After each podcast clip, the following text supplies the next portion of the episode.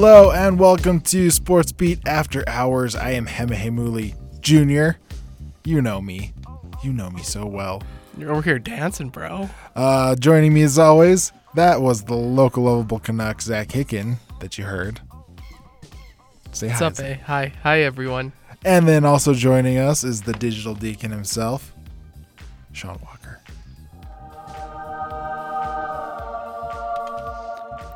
Thanks for having me back, guys. All it's always great Sean to Walker. have Sean here. Um, yeah, we're uh, back in the studio recording our um, one of our final uh, year in review podcasts. This one, Utah Jazz. The Jazz. We're dribbling this one around. We're gonna Back in the playoff groove. we're gonna mess around and get a triple double. Um, dude, Donovan Mitchell. We're the Utah Jazz. Um, okay.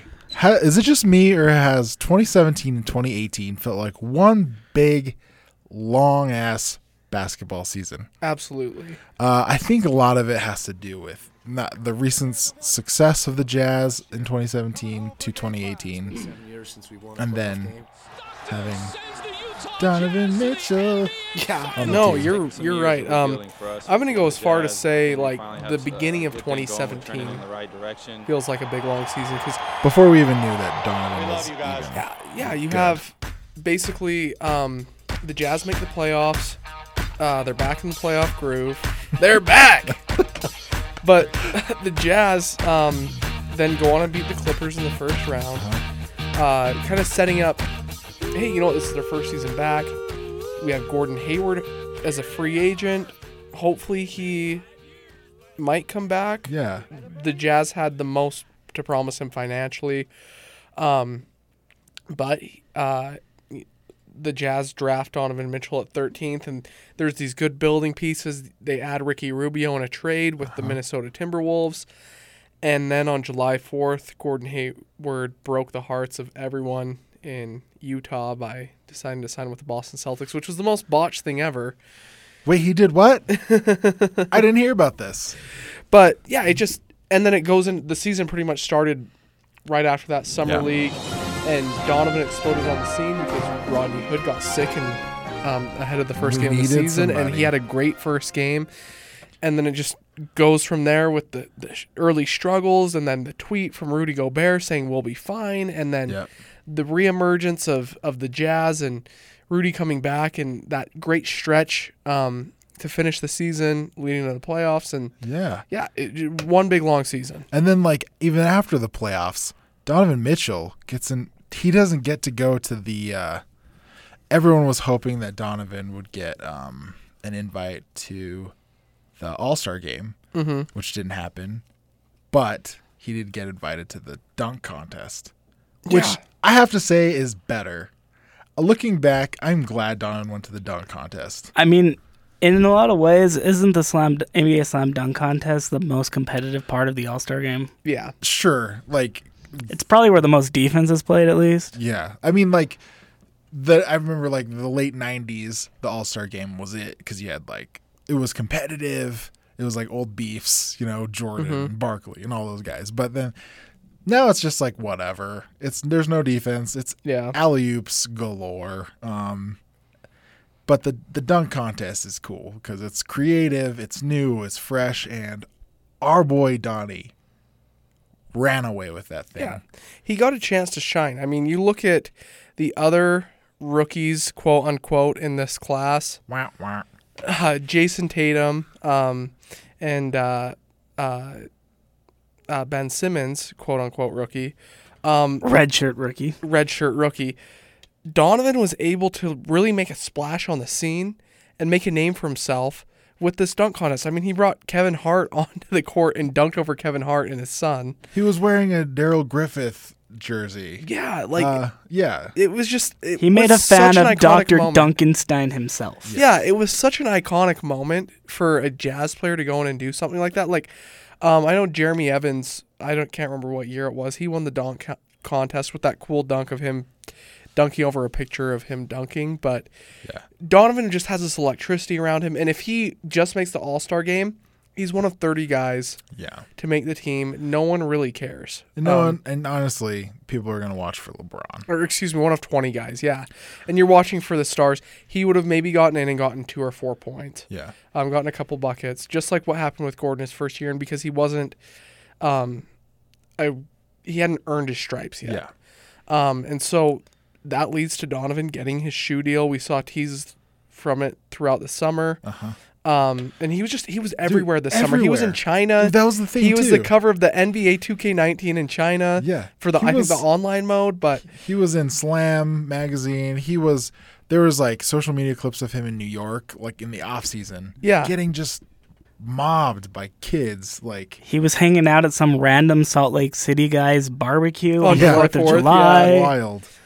um, he just he became a superstar overnight, and it built these expectations for the 2018-19 season with the strong finish, dismantling the Thunder in the playoffs, and um, after losing Ricky Rubio against the to uh, leading into that series against the Rockets, Yeah. you know that kind of lost the mojo for the Jazz because he was kind of the glue towards the end of the season that was really helping that offense flow. Having him back, there were high expectations, and yeah. the With Jazz completely fell on their face. I mean, they with they people were saying, you know, with Rubio back, with a healthy Rubio, with a healthy bench, you know, Brought back- everyone except for one player. You swap out Jonas Jerebko, who was getting like eight minutes a game with Yeah. the Jazz, for Grayson Allen, who they drafted. Yeah.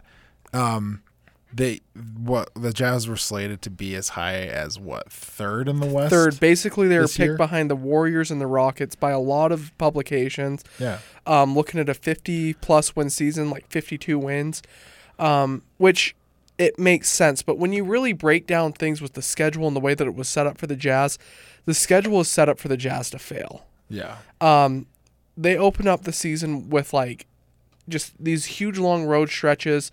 Um, This last stretch was pretty brutal, right? Wasn't it like it was like the it was like Portland, the Rockets, uh Golden State or something like that. All within the same week. yeah, and then you look at what they have coming up next. Um, the it, their next four game road stretch, the Raptors they start with on New Year's Day, then the Cavs, Pistons, two kind of gimme games, um, and then the Bucks. Yeah. Which that's a really tough sandwich to kind of work your way through. Um, but starting the season in uh, October, um, started out the Kings. The Kings have been a really nice surprise this season. good, yeah. Um, the Ja- that's a big win for the Jazz to start out the season. That heartbreaker against the Warriors, and then you lose to the Grizzlies. Really disappointing win at the time. The Grizzlies have actually played some pretty good basketball this year, um, and then beat the the Rockets and the Pelicans both on the road. Um, beat the Mavericks on the road, and then come back home and lose to the Timberwolves. Um, Right. And- the 50 point game. that wasn't the fifty point Oh, game. that was actually a few weeks later Okay. um, when they were at uh, Minnesota. Um, unless I have that wrong, I do have that wrong because they've only played Minnesota once this year. So that was the 50 point game from uh, Derrick Rose, um, and you lose. Uh, you lose. Uh, um, Rubio.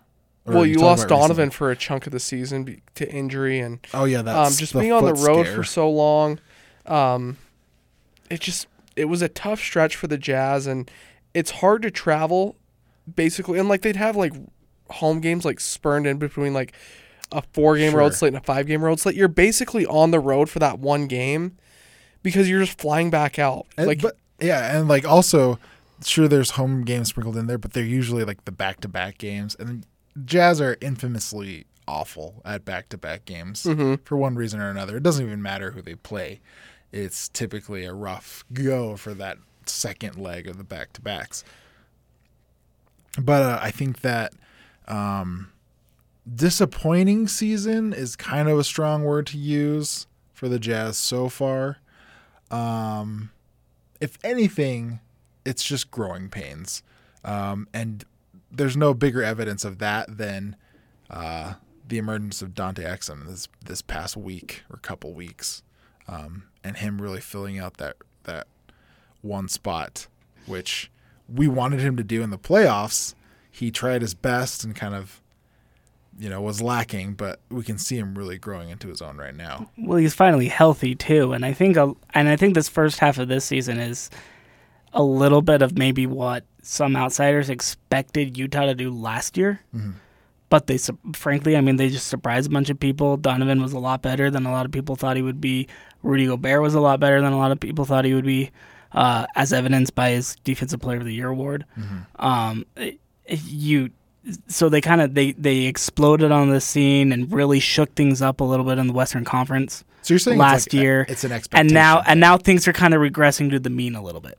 so it's like a, a market correction is basically Yeah. what you're talking about. Yeah, So from the uh, from uh, November twelfth, just to show how brutal the schedule's been, from November twelfth to December fourth, the Jazz had no back-to-back home games. That's a 13-game stretch that they go six and seven in, facing teams uh, like uh, the 76ers, the Celtics, the Pacers, Wow. the Kings, the Lakers, uh, Pacers twice, um, the Nets, who actually kind of played really well after that loss to the Jazz. But it's a 13 game stretch where the Jazz go six and seven with two home games during that stretch, and Against- basically like they're home and then they are leaving like right after the game ends. Yeah. So it's basically like a 13 game.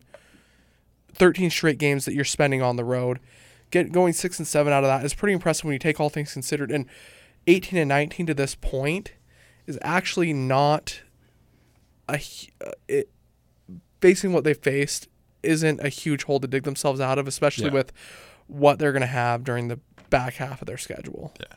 And what I mean, what were they at this time of the year last year? or last Basically the same. They're Basically about 500.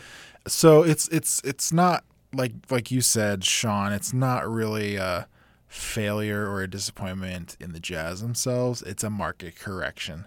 I think the Jazz are fine. You know, I think we've seen some positives coming out of these last few games with players on our team that, frankly, needed to step it up, like Dante Exum, uh, like Rudy Gobert, and. Uh, and they've got another rookie who has shown in spurts that he can step it up as well. So Yeah, and you know what's kind of crazy? We were joking about this last game against the Knicks. You know, it was they blew them out so bad that like the last half was garbage time. But uh, I remember me and Zach were watching. I think you were there too, Sean, and we were just like, "Oh, look, the Stars are playing the Knicks." Yeah. which is like good news. Like really, if you think about it, I want Naz, uh, Threesus of Nazareth, to you know get large amounts of time because I think he needs to develop quickly. Uh, George Niang, he's clutch, um, and the more NBA minutes that he sees, the better for our bench. Um, look, who else? Ekpe Udoh was getting time. Uh, Sefolosha was getting time and dunking on fools. So and and they're the type of and they're the type of minutes that are going to the types of players that the Jazz will need when they if they were to come up to a playoff scenario against a team like Houston mm-hmm. when they're missing their point guard absolutely. or when you know when they're trying to replace Thabo Sefolosha's defense or Yeah. something like that. Like those are the types of players that are going to be needed to fill in the, those roles. the good thing about a long, long basketball season like we've had these past two years is that we remember pretty well what happened last year, and that's one of the biggest lessons from the playoffs was that the Jazz are just not as deep as we thought they were. Uh, but maybe this year, after seeing what the Stars did against the Knicks, like maybe we are getting there to that depth that we need. Well, and the thing that's going to help too is that the schedule is actually going to play into the Jazz being able to get some of the guys who don't get a lot of minutes getting some time over the next two months. Over the next two months, the Jazz play the the Cavaliers twice, the Pistons twice, um, the the Blazers twice, the Timberwolves twice, uh, the Suns once, um, and the Mavericks, uh, I believe, twice. So, um, and the Hawks. So Cool. that's going to help the Jazz out a lot to kind of get some gimme games, and a lot of these games are actually at home. Yeah. Um, they play at one point uh, at the end of January and early February. Actually, it's the first week of February. Four straight road games, Nice. uh, or four straight home games. Excuse me. Um, which basically heading, which is right before heading into the All Star break. Six of their nine games in February, between the All Star break after the, that ten day stretch, are going to be at home. So Nice. not a lot of traveling for the Jazz. Um, they're going to be able to get some some rest and relaxation, some R and R before heading down the final stretch in March and April. So I kind of, I actually kind of like that we play like the Mavericks twice and like you know teams like that, like good teams, because it sucks to play like a sucky team once and you lose to them and then Yeah. like not have to like the Hawks. And well, then, and like not the be able Mavericks are still redeem like a very beatable team for Sure. the Jazz. Like I think the Mavs have lost five straight games. They're on a five game skid at this point. yeah. Um, and But- so But just playing against the quality, like Yeah. I think it would do it's our gonna- guys it's, good. It's a winnable game, but it's a challenge. Yeah. like it's not just a gimme, and I think that it's going to keep help keep the Jazz on their toes, but at the same time, kind of sprinkle in these guys like Grayson, Mm-hmm. Naz, George Niang, um, Ekpe, who don't normally get a lot of time, but Yeah. can come in and develop. And you might see maybe someone will kind of blossom and progress like we've seen from Dante in the last week. Yeah. Uh, so I think there's a lot to look forward to. No hitting the panic button yet. And we kind of said that last year, and look how that turned out. So um, a lot of good things coming out of the Jazz. And uh, what the next game's not till the new year, right? Uh, well, yeah, they play on New Year's. Day. Um, but when you when you look at this all, um, and you take it into perspective as the Western Conference as a whole, the Jazz are only six games out of first place. There's not a team that's running away with the conference, and there's not the two team race that we saw last year in the Rockets and the Warriors. The Warriors are very beatable this year. Oh, they just lost. Um, uh, their chemistry in the locker room is so bad right now, and it, it the Western Conference is pretty wide open. yeah. Quick aside, though Lakers, is that fool's gold, or do you think they are becoming legit? Because they, look They have LeBron. They have against- I mean, they've got the best player in the NBA, and they also have LeBron James. And so- Kyle Kuzma. yeah, Kyle Kuzma, the best player in the NBA. play in the NBA. Um, yeah, so yeah, there's a lot to look forward to, and I'm, I'm frankly super excited for the rest of this. I don't know season. how you couldn't be. You know what else I'm really looking forward to with this Jazz team? What's that? The return of a certain fabulously shaggy haired, everyone's lovable Salt Lake housewife icon, Kyle Korver. I don't think we've Salt talked Lake about native, Kyle Salt Korver. Lake native Kyle Oh. Korver, elder oh. elder Kyle Korver. dude. I don't Did think he- we've talked about him enough on this podcast, guys. Well, we did talk about how dapper and manly he looked at the after the Knicks game. Was it? Yeah, he looked like he was like wearing a without, pea coat. he looked like the freaking district attorney for Salt Lake. um, gosh, I- Yeah. Well, in that addition, the Jazz aren't afraid to make moves that they need to, even though they might not be popular. Alec Burks was a pretty popular player in that Jazz locker room. Pretty popular player with a lot of fans, even though he wasn't this um, star-studded player with a lot of accolades. But like he was a promising guy that came off the bench and kind of filled his Yeah. role and did it well. He gave you a Um, good eight minutes, like or whatever. Yeah, yeah, he could come. And what we saw last year with the Rockets, he was phenomenal against Yeah. the Rockets last year. And so it wasn't a popular. Well, it was kind of a back and forth move. Like Sure. I understand why people would be upset, but at the same time, the Jazz needed to space out um, their offense, which Alec doesn't do. He crowds the lane because his best skill is to drive. Right. Um, and by adding in Kyle, Kyle's been he's played really well for the Jazz off the bench. I mean, getting a couple threes every game um, opens things up for Dante and Donovan, and kind of takes Jake and uh, Joe. Both their shooting's gone up since adding Kyle. So Yeah. good move, I think. I think so too. I think uh well, then what does he do? Like like four or five minutes into his first game back in Salt Lake City since Oh, he yeah. left that first time. I think it was his He- first first uh, possession that he was in. his first right? touch. It was, Was yeah, it- was his it first his- I think it was his first. I don't touch, I don't know if it was like his very first touch. It was it was close though. Yeah. It was within the first couple minutes there. Boom. That's Um, a three. he just pulls up, yeah, three pointer right Yeah. there. and uh the only thing wetter than his threes. Just kidding. Is Dante Exum because he got freaking Yeah, he got dunked in doused. water. Um, but yeah, so like the Jazz look great. Kyle Korver is back. Welcome back, Korver. Back in the playoff groove. Uh, Welcome back, Korver. And it doesn't hurt to have someone with legitimate playoff experience and years of it, you know. Mhm. So, um, I, I'm just I'm super excited. Um, Yeah, so the the, so the the Jazz. So you look back on kind of what happened at the end of last year, why the Jazz kind of fell out of the playoffs, and they and they they they stood pretty pat through the offseason. I think that annoyed a lot of fans. But now all of a sudden they look like they've sort of re-added or at the very least reinvigorated a lot of what they needed um, in that series loss to Houston. Yeah. You know, they didn't really have somebody when Ricky Rubio went out injured. They Right. Mm-hmm. didn't really have a point guard. All of a sudden Dante Exum's coming along. Yeah. You know, uh, they didn't really have somebody who could stretch the floor Right. beyond Donovan. So what do they do? They go out and they grab Kyle Korver. Yeah. I mean, I mean, they're they're building pieces, and they're not necessarily. I mean, y- you almost want to give this front office a lot or, or more credit than they've gotten. They've gotten a lot of credit, so it feels weird to say more. uh, but but like while everybody was sort of panicking during the off season when the Jazz were mostly trying to focus on continuity and getting better and getting experience and whatever, they've they've somehow found this way of retooling in the midst of these early season struggles. Where you think, okay, if they can do the same thing that they did, that they did last year, all of a sudden they're in a better position. Yeah. It's uh it's almost like Moneyball, man. It's like they they'll figure out a way to bring on I mean Kyle Korver's what, 30 how old is he? 38. 38. And they make him work, man. He's working and clicking with the Jazz and so it's just uh you got to trust the process. Yeah.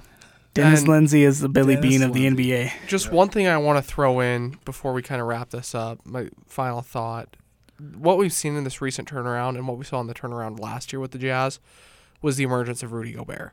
Mhm. Rudy's played like an all-star the last this month in Yeah. December. He's been putting up insane numbers. They've been asking him to do other things, and it's been very well documented in pieces. Um, I'm going to give some shout out to where I've read this, but um, Eric Woodyard with the Des News Yeah. uh, Tony Jones with the Athletic, and then uh, David Locke, the voice of the Utah Jazz. They're asking um, Rudy to be out on the perimeter more Uh-huh. and defend, and he's done it very well. Yeah. Um, holding uh, C.J. McCollum and uh, uh, Damian Lillard to like 30 Insane. combined points in um, averaging 30 combined points in two games. These are two guys that are all stars. Yeah. Um, so yeah, just really cool to um, see Rudy's game evolve and what he's able to do and Yeah. defending out on the perimeter and making a huge difference for the Jazz. He's a huge team player, and he's um, as exciting as Donovan is. Like Rudy's the base that you build. Like he's Sure. the foundation that you build your base on. Like Absolutely. the wise man is going to build his base with Rudy Gobert in the center. yeah. You don't want a guy like Enes Kanter. Enes Kanter's sand. Rudy Gobert is the rock Oh man. that you build a, your foundation upon. Okay, and that's my last thought there. Yeah, that's great. Uh, I If, completely if agree. Donovan Mitchell is the face of the Utah Jazz, Rudy Gobert are their shoulders. he's the keystone. Yeah, and Joe Ingles is the mouth. and with that, And Kyle Korver is the hair. and Kyle Korver is the hair. I like it. Uh, yeah, with that, uh, that's the uh, Sports Beat After Hours year in review for the Jazz. Um, quick little short session that we want to drop on you because there's still lots of basketball to be played. So, um, thank you for listening. Thank you for indulging our comments and stuff. Uh, I am Hemahemuli Jr. Join with me as the Digital Deacon, Sean Walker, Peace. and the local lovable Canuck, Zach Hicken. we're back. Back in the playoff groove. Night bye, night guys.